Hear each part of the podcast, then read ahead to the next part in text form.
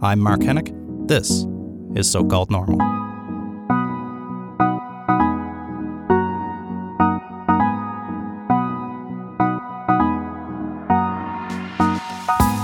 Hello, welcome to So Called Normal. I'm Mark Henick. Today on the show, we have retired Lieutenant Colonel Stéphane Grenier.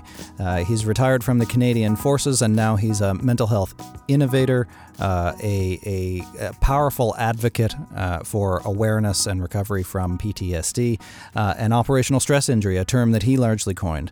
Having him on the show today because it is Remembrance Day in Canada, Veterans Day in the United States, a time when we can remember the, the contributions of, uh, of our troops here in Canada, domestically, and around the world. He was a perfect guest, Stéphane, is to have these kinds of conversations of the intersection of mental health, not only with uh, wars abroad, but in your own mind, in your own head, and how he was able to navigate that himself. So, you know, we get into that, and if you have a if you have a history of PTSD of trauma, uh, you know, you might want to be mindful of that coming into this episode. We don't get into the necessarily the nitty gritty of everything that ever traumatized uh, Stéphane Grenier, but you know, if you're still sensitive to that kind of conversation, especially if you have a combat history, then uh, I would flag that for you right here in advance. And I don't always do that, but um, so here's here's my conversation with Stéphane. It was such an honor for me uh, to speak with somebody who's been such a powerful force uh, in this field for so long and such a uh, an engaging person. It, his book is out now uh, called After the War uh, surviving PTSD and changing the mental health culture. We recorded at the Marriott Ottawa, uh, and I'd like to thank them for their support in, in bringing us together. Here's my conversation with Stéphane Grenier on So Called Normal. So I uh, I retired from the military after 29 people ask me why 29 well i was 29 a lot of people say you should do your 30 years uh, in the military service right, right.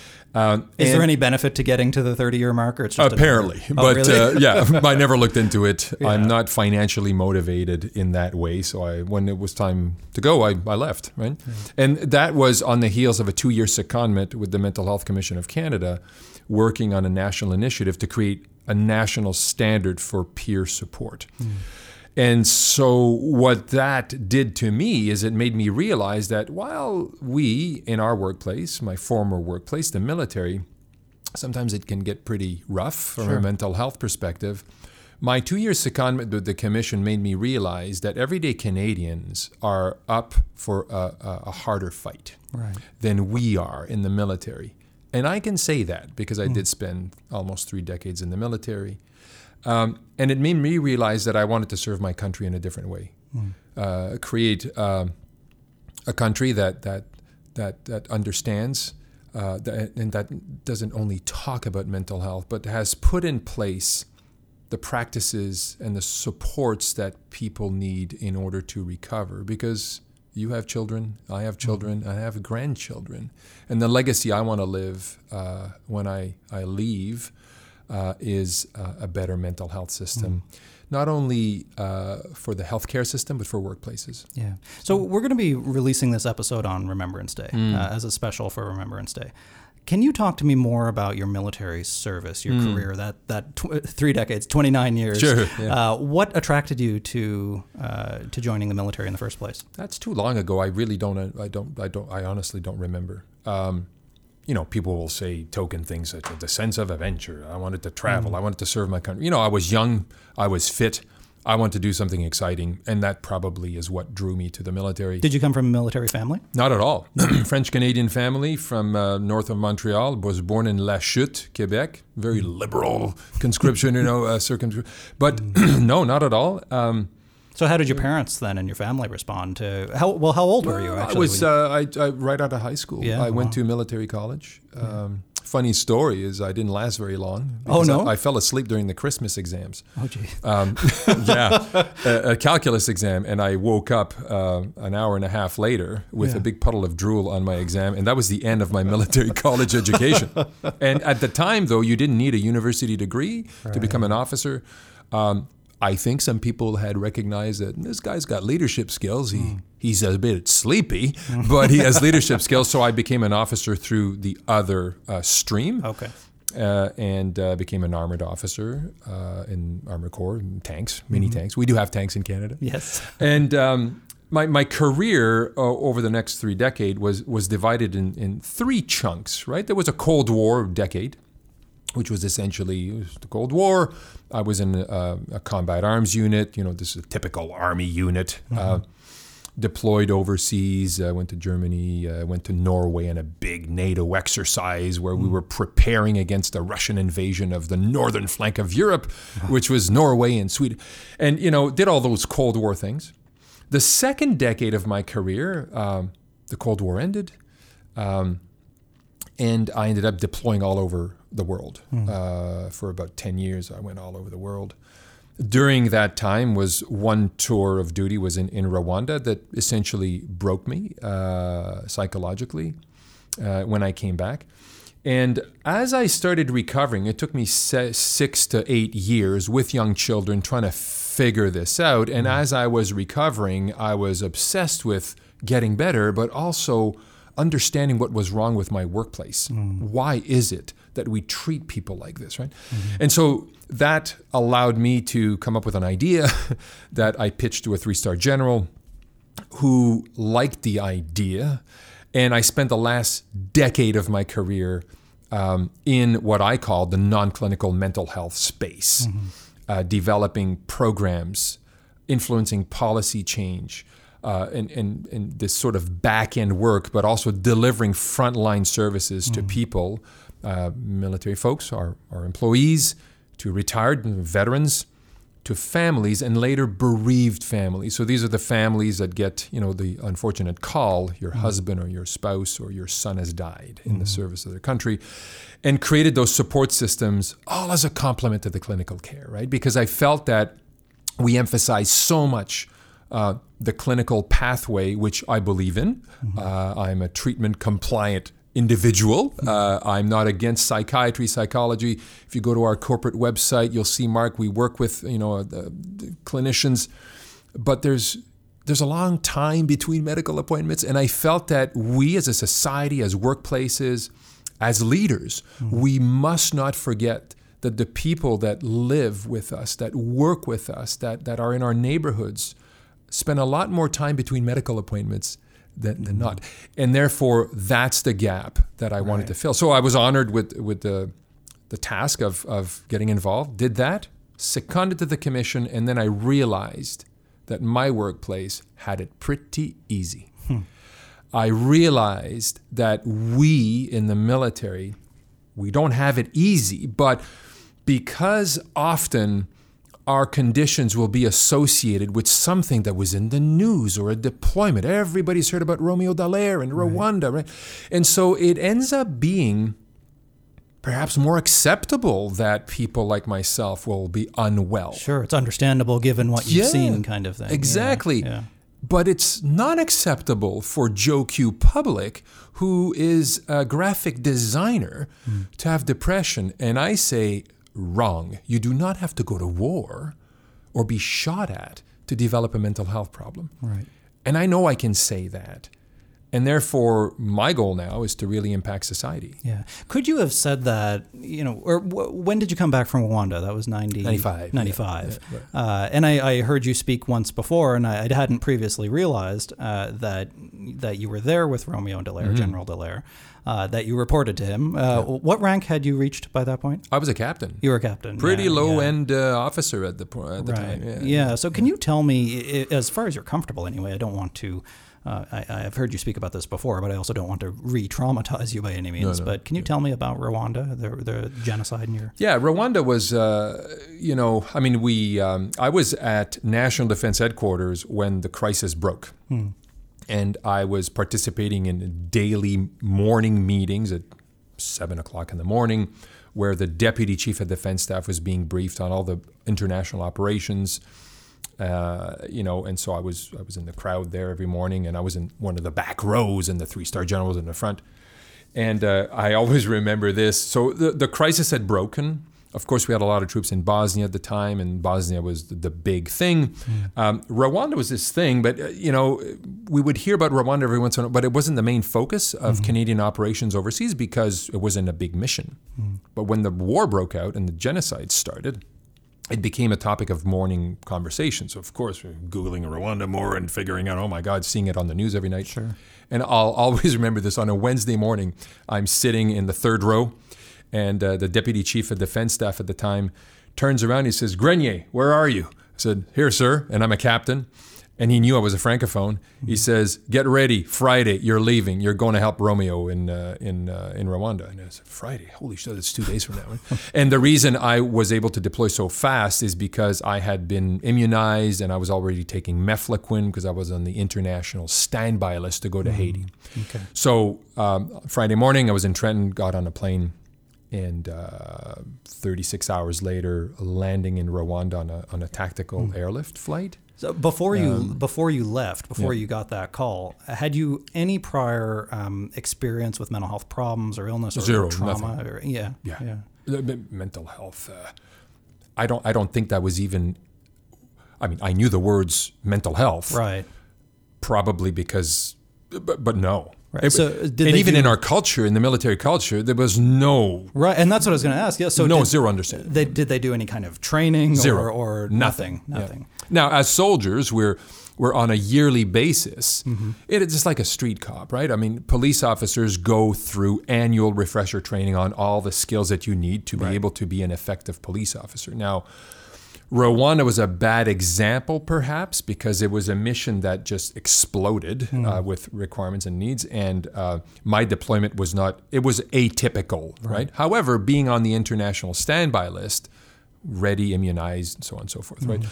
As far as um, you know, cultural awareness, I got I think a half an hour briefing in Nairobi, Kenya, in a hotel room. You know, snakes, you know, uh, water purification, and boom, right? But all the rest. So I felt I felt prepared. I felt prepared to go into an operational theater um, because that's what we do, right? The mental preparation. Zero though, right? I'd seen what was going on on TV, but that's about it. So then, when well, what was it like? You get there, and and what's your um, immediate um, response to that? Are you still in soldier mode, or did it start to affect you what you saw there right away? It no, so it's interesting. Um, it it ne- it never really affected me over there. So so I deployed there and then uh, came back to pack my equipment to stay a full six months, and my six months ended up being nine months. Right. So I deployed during the war, spent some time there, uh, came back to Canada to redeploy right back. Right. Um, so for the I, I forget the couple of weeks I was there during the genocide, you know, it was certainly busy and all this, but I can't say that it's a bit, you know, you, you've heard, I don't know if you're a runner, but, you know, mm-hmm. people who do marathons will know this. You know, you train for a marathon. When you're running the marathon, unless you, you, you sprain an ankle, you're mm-hmm. not in pain. You, You're good, right? Afterwards, when you cool down, right? So I think that's what happened to me is when I mm. cooled down afterwards is when everything hit me. Why? Because I think there's a job to do. Mm. You're busy. There's there's there's a mission. there are people dying. There, there there's there's a because and therefore you're focused, right? It's the aftermath that Yeah. was really tough. and which- you said that it broke you uh, in the aftermath. for sure, absolutely. Which is why you know, and I'll give you a copy of my book. Uh, it's called After the War. Yeah. So of course, after the war means oh you were at war. So what happened there? So the book talks about Right. the war, but really the book is called After the War because uh, that's when it started hurting, right? Right. So, what did that look like for you? How did things start to break down? Well, you know, the, I do s- talk about this in the book. Um, so the journey home, of course, from, from Africa is, is long, right? It's uh, it's a long flight, long series of flights. Um, it's a bit tiring, but um, two things hit me uh, within 24 hours. One is uh, well, a couple of things, right? Um, so I get to the Ottawa airport. Uh, and I came back alone, right? I didn't come back with a unit, so I was I was alone. I was on a civilian flight, Air Canada from London or something like that, and I'm at the baggage belt, and I'm always the guy that boards last, and you know I let people rushing, you know, and I'm thinking I'm looking at all these people rushing to get home, and I haven't been home in like months, right? And and I'm looking and and looking back, I was getting riled up, thinking, "Are you kidding me? You're pushing me to get your luggage." Yeah. But you know, looking back, they don't know who I am. I'm wearing a pair of jeans and a t-shirt, right? right? And at this point, you're still a captain, or you're, you're a colonel. Uh, I'm a captain. You're right, I'm still right. a captain. Okay, but, but, it doesn't matter. I'm right, in civilian sure, clothing. But sure. in my head, right. the thoughts are going through my head. Don't make any sense because hey, why would they know why that? They, or why would they care for that matter? Exactly. Right? so I let people right. But yeah. that you know, in hindsight, the way I was uh, uh, processing what was happening was abnormal. Hmm. Uh, you know, I was getting upset, right? Mm. but it didn't show. Second thing that happened to me is I hop in a cab, a $63 cab ride later, uh, and I did not tell my, I forget if I had told my wife or not, but anyways, uh, it was a surprise because my, my redeployment had been delayed so many times I didn't want to. Mm. So I knocked on the door because I didn't have a key. Right? Deployed for nine months, you don't bring your key. you know, you're going to lose the key, right? so this is something maybe you don't know. I w- I wouldn't know that. Yeah, no. you leave your key at home, right? so knock on my own home door, and uh, it's about bedtime for David and Vero and their young kids. Uh, Vero is probably I forget, let's say three, and David is five, and, and they're in their pajamas. And I remember so clearly uh, collapsing in the entrance. I didn't collapse because I was tired. Mm. It was too overwhelming. Right. I literally fell to my knees. I was in the process of fainting, but falling to my knees, I think, you know, put some more blood in my head, I guess. Sure. And I, the kids were there, so I hugged the kids. I leaned on the wall and I choked up, right? Yeah. And my wife was happy, but she was wondering, oh, what's going on? And of course, it's tears of joy, right? Sure. But it wasn't just tears of joy, it was tears of the clash. Mm. You know, it just doesn't make any sense to be here. And then the third thing that happened within that first 24 hours was um, the next day. There's equipment there, or and, and, washing my boots, right? And I'm washing my boots, and the soil in Rwanda is is is reddish, a bit mm-hmm. like PEI, right? Mm-hmm. Of course, it's not blood, but the fact that the soil is is red. Now we don't do that anymore, right? The, mm. the equipment is cleaned overseas and all this. You don't bring th- mm. stuff back, but in in the day, that's what it was like. Yeah. And I'm washing my boots, and the red soil is being washed into the drain of the driveway. And my daughter is riding her tricycle there, and it is so it's such a clash. Mm. It doesn't make any sense to me of mm. being here washing this.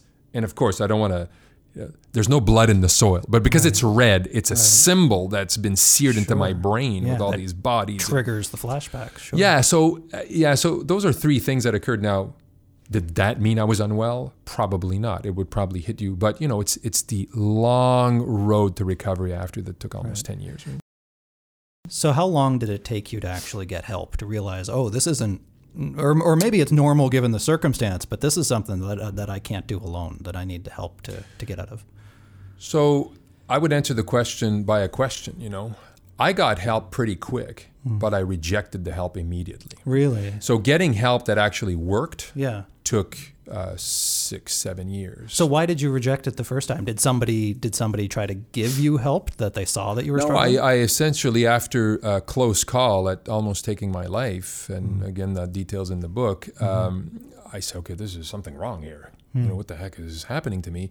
So I went to the hospital the next day. The Sorry, you were, you were you were suicidal at the time, were you? Yeah, yeah. exactly. I almost yeah. wrapped my car around the pole going back into work one night, uh, deliberately, right? And mm-hmm. then I, I said, "What the hell?" And I swerved away, and but that scared me, right? Sure. I said, "What am I doing? I have two kids. I, I have a beautiful wife," uh, and so um, I went in to help the other the, the next day, mm-hmm. but uh, rapidly said I'm going to be good, right? Mm. I'm going to be good. Mm. Uh, it was the 90s. We right. didn't, you know, nobody knew about psychotropic medication, and so I basically, right. Uh, and and I think the the medical and it's it's also in the. Everything's in the book, yeah, of course. Yeah, yeah. But you know, I changed the name of my doctor because I didn't want to be sued.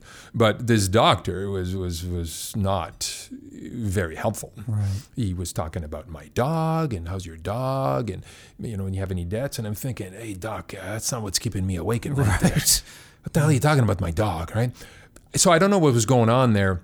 That didn't go well, and therefore, when I left my little brown bag of pills, the credibility that had been established between me and this healthcare professional, and by the way, I'm for healthcare professionals. I'm not Sure. saying they're all bad, but it wasn't there. Therefore, I took the brown bag and just chucked it. Right? Sure, yeah. If you don't "Okay, trust him or believe him, it. why would you trust his advice? Exactly right? right, and and that is not a, a unique experience of No. mine, right? No. So Now, did you ever have any fear that asking for help or, or admitting that you might be struggling would affect your career? Because you're still in the really. It's funny, eh? Because everybody talks about that, and I know the stats, and I've looked at the research, like the Hoge study and the perceptions.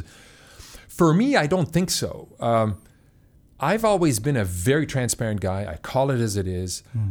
I'm. I have filters, of course, but I, you know, I, I, I don't shame easy. Uh, do I have an ego? Of course, but it's very hard to insult me. Really, uh, you know, you make fun of me, I'll laugh with you, right? So, I'm not one of those people that would have been, you know, that stigma would have been this big barrier. And really, when you don't even know mental health problems exist, how can you know stigma exists? Because to, for us, there was no such thing. It was just like, well, why am I not sleeping? I woke up on the ground the other, you know, I'm, I'm in sweats. Uh, I start crying in the middle of the day. What's going on with me? You know, the words mental health are not in the narrative now, Right, right? So it's a, it's a different era, perhaps. Yeah, But yeah. now we know what that was. Sure. Right? Yeah. In large part because of the work that you've been doing as well, I think you've contributed so much to to evolving Yeah, we're that trying to change the narrative, and yeah, exactly. So how did what does your you said that it took it took six or seven years? What did your treatment and recovery process look like through that time? Well, before getting into that, you know, the work I do now was is is a, a byproduct of a couple of key events, precipitating moments in my life.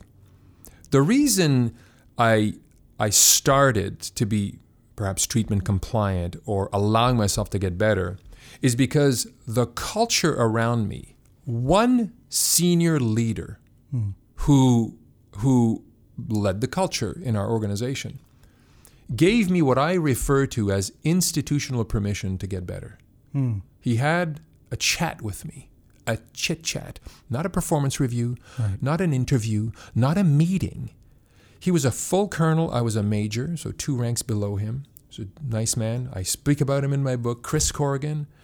And that man, in the span of 10 minutes, eradicated all of the barriers hmm. that I had in front of me and gave me institutional permission, societal permission to get better. What did he say? Well, he basically said, you know, Stéphane, you know, my my recollection is words to the effect, you know, if you sum it up, Stéphane, I, you know, I know you by reputation. You've been here for a year in a headquarters in Toronto, actually. You've been here for a year.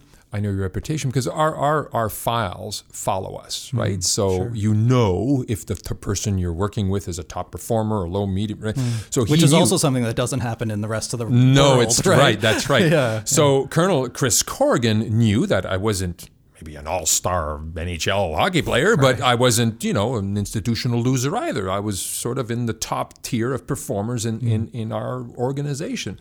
And he basically said, Stéphane, I know you by reputation. I know, you know, but I don't think this is the guy that's working with me right now, right? Mm.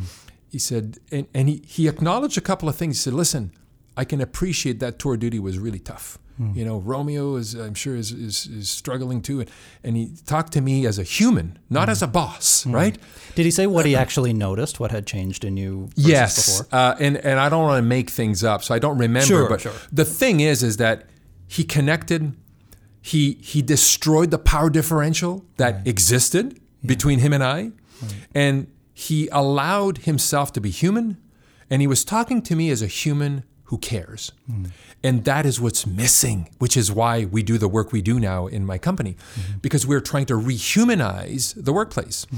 And so that was a precipitating moment for me. And so once that occurred, I don't think I was now dealing for my third time with necessarily a better doctor. Mm-hmm. It's just that I had that support. Right. Support from the people that I valued in my life that were important for me, and of course my my, my family supported me, my, my wife. But the, you know we didn't talk about this a lot. But from a workplace perspective, which is the work I do now, that's what occurred. Mm-hmm. So I say You can have all the best doctors and clinicians and the best medical plans on the planet until the culture around, within 15 feet of the person who's impacted in the workplace, until those people create the conditions for the human being struggling to get better, mm-hmm. you can throw as many doctors as you want. Right. It's likely not to work as well. Right. right. So that was a huge precipitating moment for me. Yeah. so then uh, you go on medication and therapy, and uh, what, do, wh- how do you actually figure out how to crack the nut of PTSD? Were you diagnosed with PTSD? Yeah, I yeah. was, and uh, I actually end my book by saying I don't think I have PTSD, and it's not because I'm challenging the diagnosis. It's because it's the only diagnosis that they know to give. Right? Mm-hmm. I think it's a lot more complex than that, and the treatment uh, for what a lot of people have uh, needs to be adapted. Why? Because we we still are in the evolution of understanding trauma, but we really don't understand trauma. We right. So, which is why I created a, a, term called operational stress injury. Right. To move the mindset away from trauma. So, uh, an OSI, a stress injury, in, in my definition, in, in our definition, is is has four main causes. Right. Trauma is one of them, and mm-hmm. we get trauma. You've been mauled by a wolf. Rape is the single most important cause of trauma in, in, in Canada. Right. Mm-hmm. Uh, uh, one of one of the most important ones uh, military, police, first responder trauma. So we overendorse trauma. We, we over understand trauma and we really think that's the only condition that causes trauma. But I was I was I and, and and, and Mark, what I find happens is we, we try to always dumb it down, right? Mm. And so I now work with first responders, with all sorts of uh, people and organizations. And it's funny how there's no other words in people's narrative than trauma. And I often say, well, were you traumatized or were you upset? Right. Were, were you um, heavily impacted? Are there other words to describe, not that I'm treating people, but, sure. you know, people get uh, a bad performance review and a, a, bad meeting with their boss and they say, I was traumatized. Mm-hmm. Well, maybe you were upset. Mm-hmm. Maybe you were disturbed maybe you weren't traumatized, right? Right. And so we maybe we, it was a normal reaction to an abnormal circumstance. yeah, I know, uh, but and that also is contested, right? Because right, sure. but because most people don't have that reaction, therefore sure. it's it's it is right. But I think that trauma. So what I say is, I was, yeah, I went through days that I was upset. I don't remember a single day where I was traumatized, meaning, ah, mm. fight or flight, you know, and that whole thing. But I was morally conflicted every second day, mm. heavily morally conflicted, which is why now there are clinicians and researchers like Brett Litz and Dr. Don Richardson doing research around moral injury mm-hmm. because that's the next frontier, right? Mm-hmm, mm-hmm. Um, so PTSD, I'm sure that's a that's a label I have with comorbid depression. Mm-hmm. Um, I don't reject it, but I say you got it wrong, but guys. you don't identify. Go back it. to the yeah. books. Can you talk to me more about the? Um, and I think it was you, the the Road to Mental Readiness uh, mm-hmm. program, and that um, visualization, I guess, of mental health from healthy through, mm. I believe it's injured, ill. I might be forgetting one in between mm-hmm. Reacting. Yeah. Reacting, yeah. yeah. Can you talk to me a bit more about that spectrum? Yeah, so at the time when I coined the term OSI, it was interesting because um, the head of psychiatry for the U.S. Marine Corps gave me a call and we chatted, and he said, you know, uh, like the term, and we started collaborating. We worked together. So they were really good because the Navy, Marine Corps, and we were collaborating, and this spectrum was developed, right? Um, uh, and the four causes of OSI, and we started steering away from trauma and uh, developing that spectrum where from a workplace perspective again you know okay guys we, we get it you know when a person falls off a ladder and they break a leg you oh my god they were healthy bam they're not healthy anymore right. they need hair right. care uh, mental health problems in the workplace don't normally occur in a flash in a moment where it's obvious right mm-hmm. and so which is why that spectrum was built is to r- get people to be able to wrap their mind around that longitudinal process mm. and, and really you know, you can ebb and flow on that spectrum from, from being healthy to reacting to, mm-hmm. to, to being injured to being ill, not ill perhaps, but you can, you can have that spectrum um, you know, go from green to yellow to orange uh, in half a day. Right. And by the time you're driving home at night, you get home, hey, daddy, you're green again, right? Right, And yeah. so, but as you decompensate slowly over your life, course of life or whatnot, of course, if, if you're never bouncing back and you're getting Sure. So what ma- is it, what matters is not which stage you're in necessarily, unless you get way up to ill, but rather how stuck you are in, in one of those stages. Yeah, and your inability perhaps to bounce back Right. to that green zone is what we call it, right? And all of this work that we did at the time, and Suzanne Bailey carried on the work, and she needs to be acknowledged because she she's kept this alive, and R2MR is, is big now. Uh, first responders, I think, are gravitating towards it. It, it. It is to connect with the culture and provide mental health education that is culturally compatible and you know, with all due respect to clinicians, I do believe it is a it is a grave error to uh, subject employees and managers to um, a, a psychiatrist providing. Uh, you know, charts of the brain and saying this is the amygdala and this is, and I mean, it's all factual. It's all very interesting, but it is so unhelpful, right? To to the lay people in, in the workplace, whatever you- the workplace is, and I would even say for healthcare professionals. When you're a healthcare professional and you're you're somebody's colleague, knowing how the amygdala is doesn't matter. Right. Well, and especially for, for probably 20 years, we had social workers and psychologists talking about chemical imbalance, and then it turns out, oops, there's actually not a lot of evidence to support that I theory. know, I know. Yeah. So, So the it- it clinical be stuff is, is important for clinicians, but Right. f- as our workforce is concerned in Canada, hmm. they do not need to understand how the brain functions in order to be supportive to a colleague, because that's all they can do really, is to be supportive and create the conditions I bumped into with Chris Corrigan. Hmm. Back to Chris Corrigan, right? What he did was instrumental in my recovery, allowing me to say, okay, Jesus, I guess I have his support to get better. Now, I didn't need his support, No. but it certainly was the catalyst for me.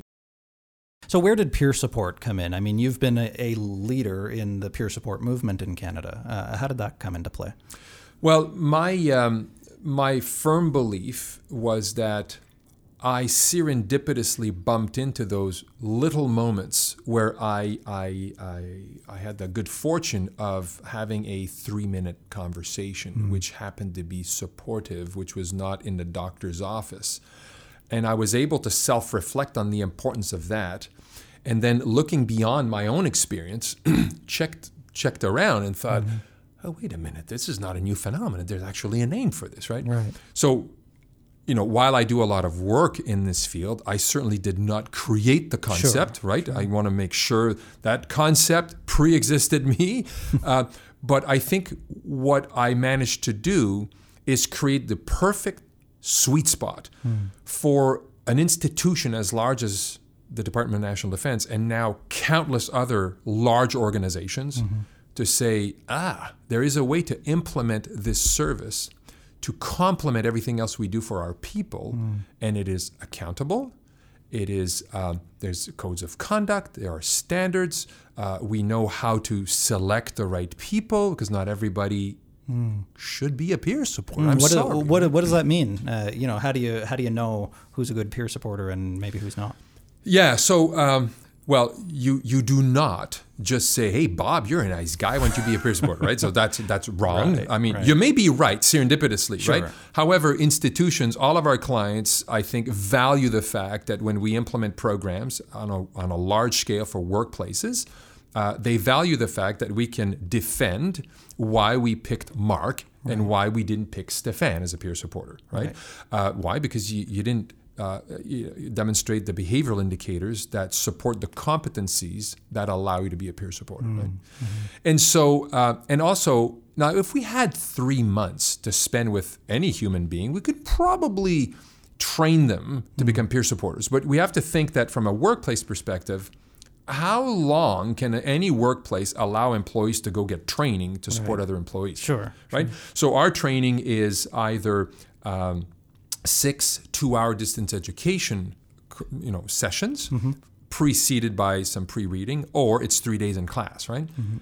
Um, and in order for us to succeed, we have to pick people who present to the course with the baseline competencies we need because we can't train those competencies in such a short amount of time, right? To what degree does should a peer supporter already have their shit together before they start Oh, trying they need to their help shit together. others? Absolutely. Yeah, And that's quite apparent through our selection process. It's Mm. quite apparent if somebody's not well enough, right?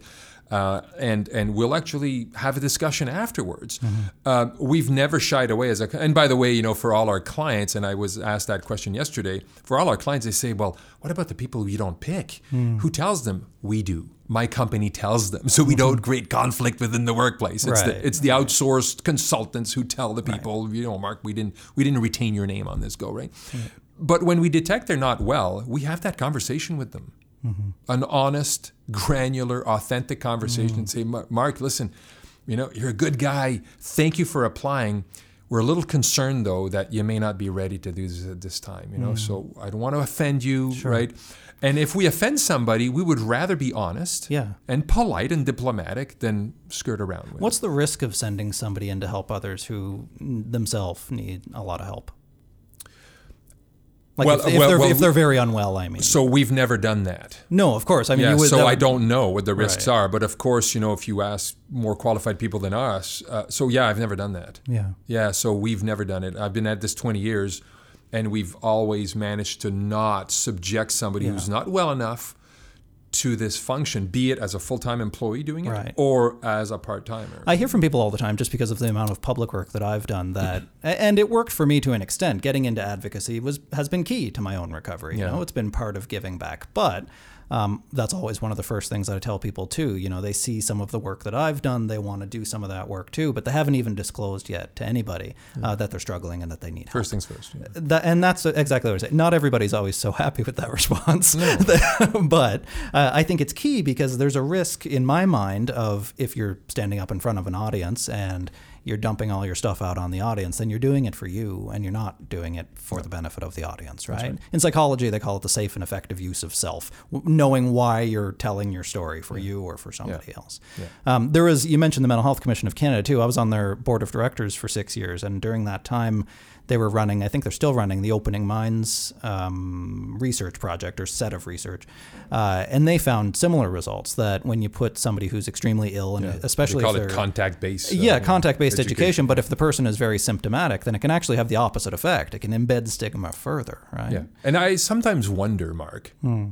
I mean, is that so hard to comprehend? It isn't, right? We don't need research to figure that out, right? And I'm not trying to be a smartass. No, you know. but it's true. But sometimes we, we come we come out with these research findings and we think it's groundbreaking. I'm thinking, Jesus, it's a bit like suicide, right? I mean, what are the causes? What, what causes people to kill? Well, access to lethal means. Oh, really? You know, I mean, the Yeah, best minds in the world got together in Halifax about what 12 years ago. Big international suicide conference. Uh, impulsivity, presence of a mental health uh, problem, Mm-hmm. access to lethal means, and a triggering event. And I'm thinking, that's the conclusion of a four-day forum on suicide. Right. I mean, access Anybody to lethal who's been yeah, suicidal knows that. yeah, and I'm thinking, wow. So, but of course, let's continue to do research. Sure, but course. sometimes I think we spend a disproportionate amount of money researching and thinking. Why? Because it's safe. Right. It's it's it's people are organizations are risk adverse, so they would rather do strategies and research than actually implement something, Right. do something for their people, right? So, uh, but I'm on a rant now. Yeah, you got me going. That's good. We need more people to rant about these important issues. Um, so, what was it like for um, w- when you started to do this kind of work uh, in the last ten years of your career within the Canadian Forces? Uh, for other, for your colleagues, for for um, other people who were either coming up or working, had experienced operational stress injuries, did they start coming to you more? Did it start to change the conversation? Well, the work I did, first of all, was, you know, had an idea of creating a peer support program, right? Right. So check. Right. Um, And was that actually, I should say before Yeah. we even get there, was that happening informally anyway between yes, and comrades? it's funny you asked that because one of the uh, tr- uh, precipitating moments for the three star general who says exactly that. So he says, Isn't that happening already? Camaraderie and esprit de corps and all this. I said, Yes, sir. Bagotville last week, soldiers got together in somebody's basement and they were playing poker. And they ran out of cash, or they started playing poker with their pills. Some guy went home with the wrong meds, and some um, didn't have an overdose, but had a vial ra- and ended up in the emergency. I said, sometimes, sir, we need to bring a bit of leadership to something that's natural without co opting it, without destroying the organic elements that are in the relationship between peers, right? If there had been a bit of structure and a bit, and, some person in charge of that group would say, "Okay, you came in with pink pills there. You mm-hmm. live with the pink pills, buddy." Right? Peer support left to its own, with with with no guidelines, no rules, no structure, no accountability. Sometimes it's not useful, and I've mm-hmm. seen multiple examples of that. Right? So bringing the structure to this again without destroying the organic connection mm-hmm. Right? Because peer support will happen on a park's bench. It'll happen at a Tim Hortons. It'll happen on the curb. I remember sitting as a colonel, sitting in a pair of jeans and a T-shirt with a warrant officer on the curb in the parking lot of our building because you couldn't come in the building, right? Uh, and I remember flying to Quebec City when I was in uniform at the time. In a pair of jeans because I was landing in Quebec City, going straight to a peer support group. And an admiral saw me at the airport and said, How come you're not in uniform? Are you flying on duty? I said, Yes, sir. And he didn't fricking get it.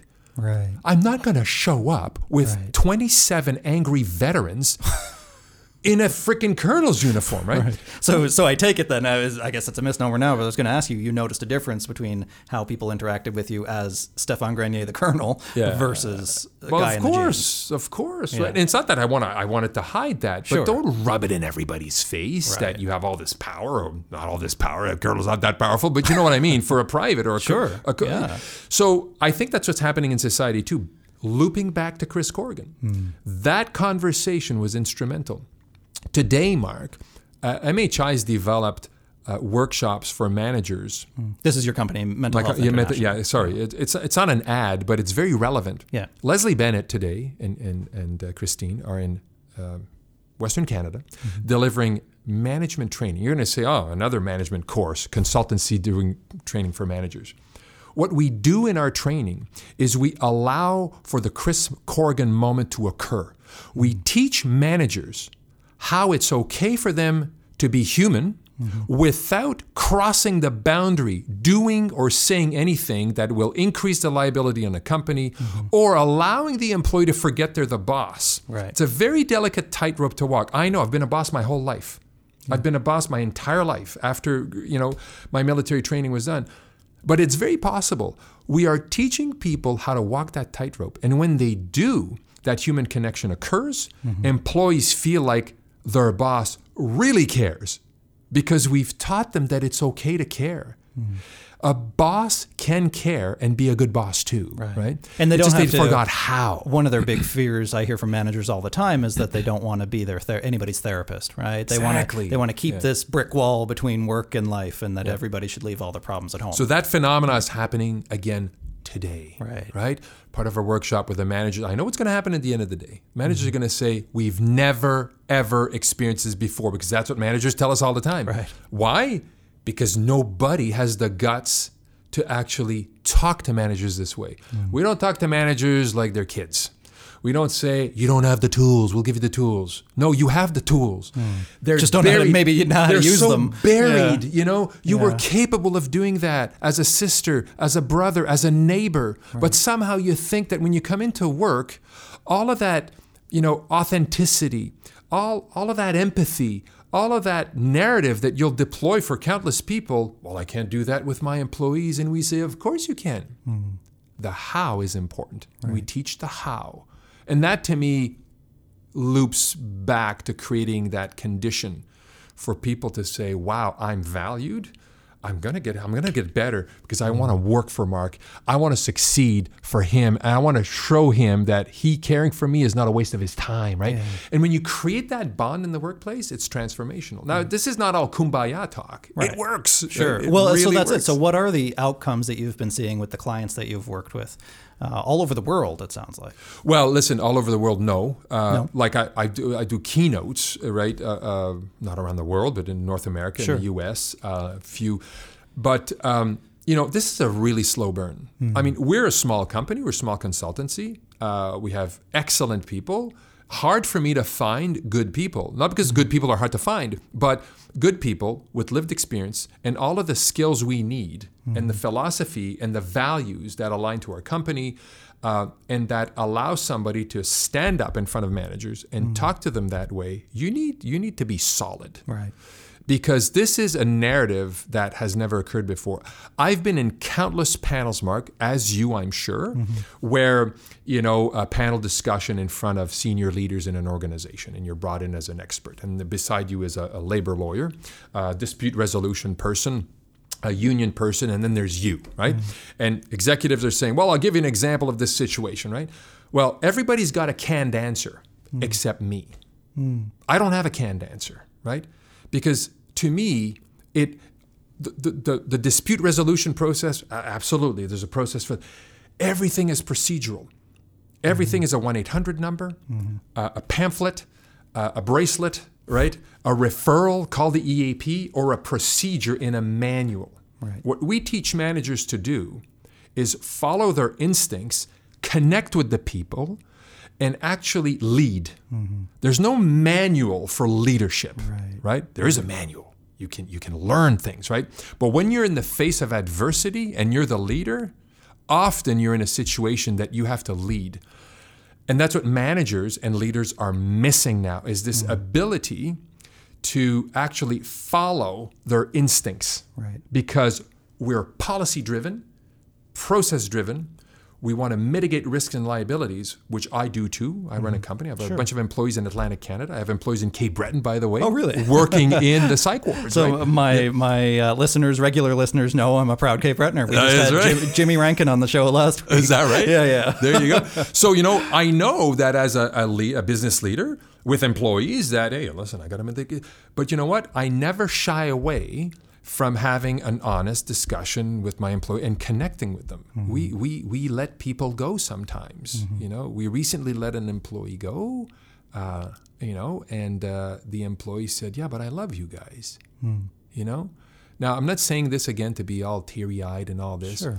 but we did everything we could to support that employee. At the end, we had to let him go. That's the response we got. Why? Because he knew that we connected, we supported, we tried and tried and tried. At the end, it didn't work. And for the listeners that are managers, that are business leaders, you need to go to bed at night knowing that you've done everything possible to support your people. Mm-hmm. And when the outcome isn't what you imagine it would be, and you have to let somebody go or, or whatnot, mm-hmm. that's not the goal, but it will happen from time to time. Mm-hmm. And that doesn't mean it's a failure. It means that it wasn't meant to be, right? So, what I don't like about some of the narration and the narrative and the curriculum that we impose on businesses today, which we don't do, is if you do this, it's going to be fine. Right. Bullshit. Life doesn't work that way. No, it does Right? and and there, managers who are experienced managers will call you on it, or they'll cross their arms and say, "You don't know what you're talking about." Right. Right. So at the end of the day, uh, you know, to me, it's all about creating that connection. So, uh, since we're we're um, releasing releasing this episode rather on uh, Remembrance Day, can we go back to a, just a little bit about the uh, about the military community uh, for a second? Um, it tends to have a very high rate of suicide, especially among veterans, and it's always difficult to get accurate data. You know, people people hold these numbers close to their chest, but that's been that's been tough, it seems, and it makes headlines all the time to try to crack that as well. Um, why are people feeling so isolated? Why do they have such high rates of addiction, for example, and alcoholism? And why are they killing themselves so often? So how can we, um, to any veterans or active service members who are who are listening to this right now, how can we address this issue of suicide among um, among military and, and veterans? Well, my answer applies to society as a, as a whole. Uh, isolation kills, right? Um, in 2017, I wrote a, a thought leadership article uh, around the issue of suicide. And when you do the math, Mark, the very conservative numbers around suicide are that if you do the math, you can fill up 18 737 airline passenger jets from WestJet or Canada. Imagine if 18 of those planes crashed every year. That's the, mm-hmm. that's that's a comparable, right? Mm-hmm. And in 2017, I asked the question: How long would it take if that occurred? If that started occurring at a rate of one or two a month, right? Mm-hmm. Or 1.5 a month, right? How long would it take for the government to react, or the airline industry, or, or Transport Canada to react, right? And in 2017, it didn't have an answer to that. Mm. we now know two crashes. Mm. Right? Remember when the two 737 crashed? Bam, fleet was recalled, all the planes were grounded, all over the news, right? Uh, I get it, right? Suicide is, is, is a long thing. It's a, it's a long burn. You know, there's no critical, you know, there's no mass casualty ever, right?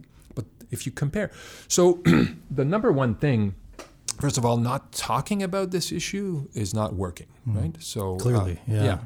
uh, and so when it comes to the military institution, when I was in the military, and to this date, there is a virulent, and I think it's the same thing uh, from any politician, leader, clinician, because there's no answer for the problem.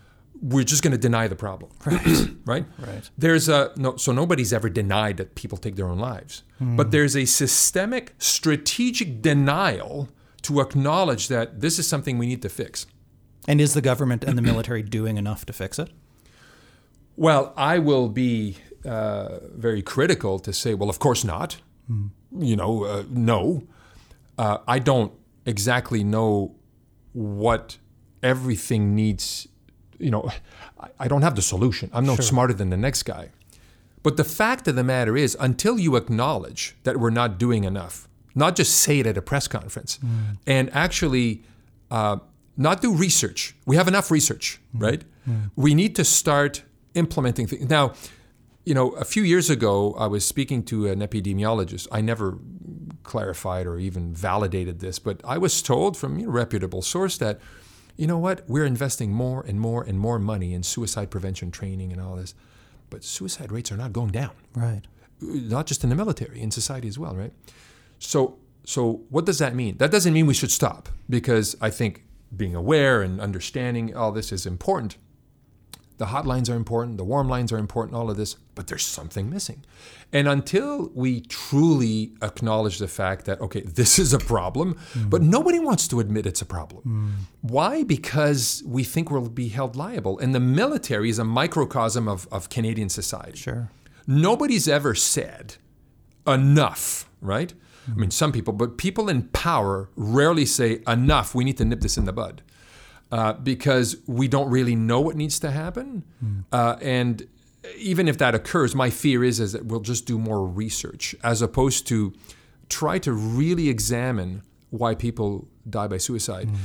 What you don't know is since I've left the military, I've tried four times to, to, to launch a research initiative with various academic institutions, and it never got off its feet. Mm. And the research was so, if there's any listeners out there that are interested, we need to talk to people like me who have four suicide attempts, who actually tasted the barrel of a gun, who came close to pulling the trigger, and carefully, adroitly bringing them back to that moment to say, what did we do wrong?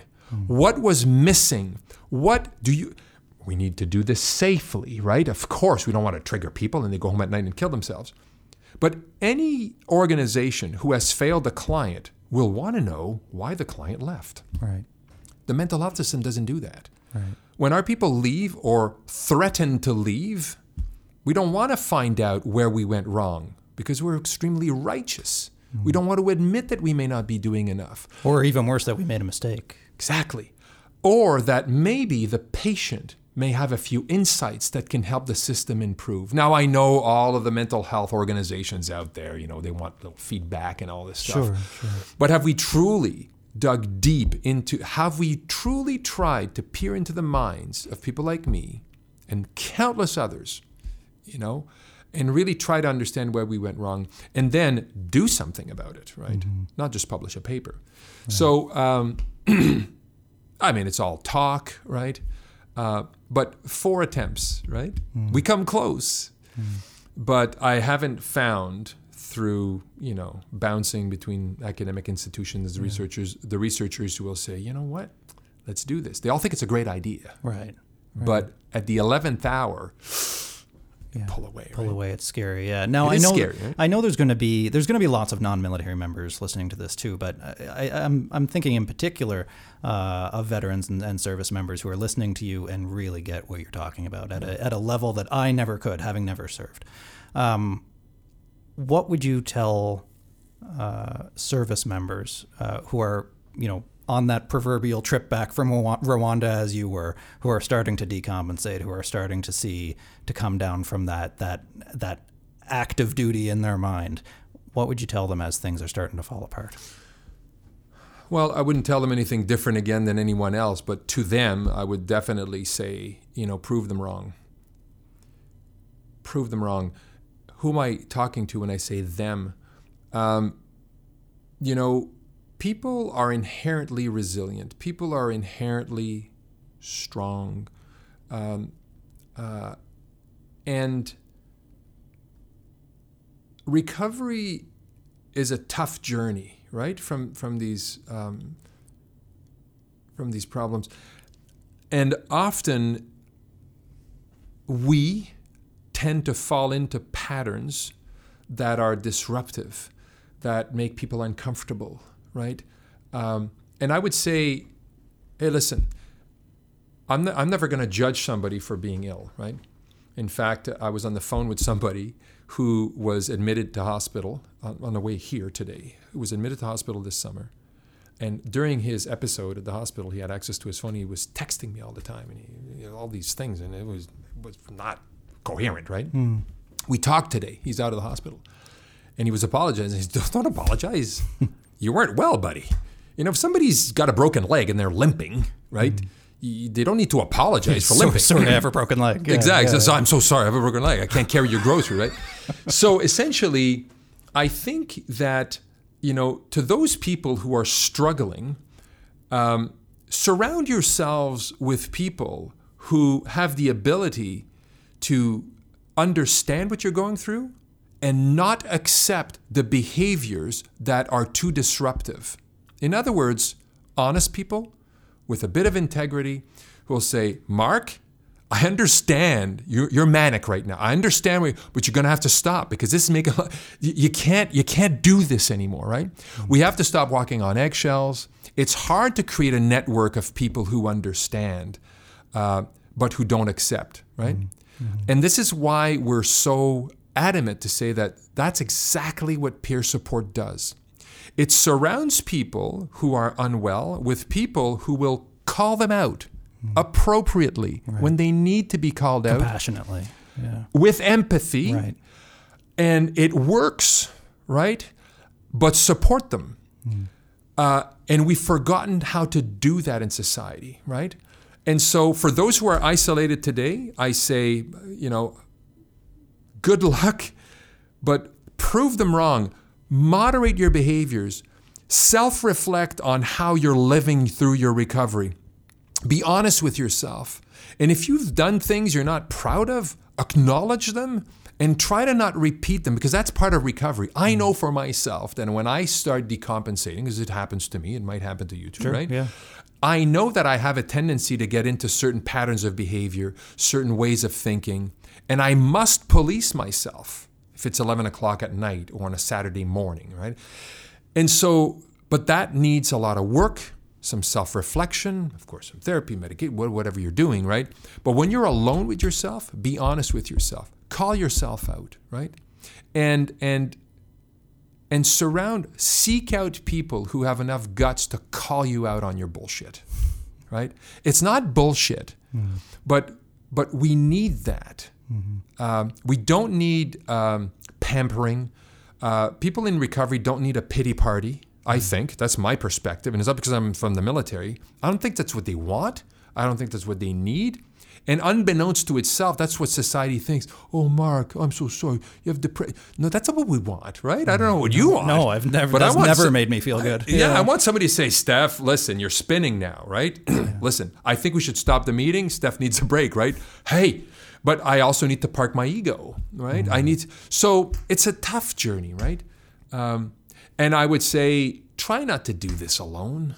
You don't need to do this alone, right? Now, if I had it my way, there'd be a lot more peer supporters out there. Right. but uh, I don't know. That's not much advice, Mark. But no, uh, I think that's that's really know, helpful. Yeah. yeah.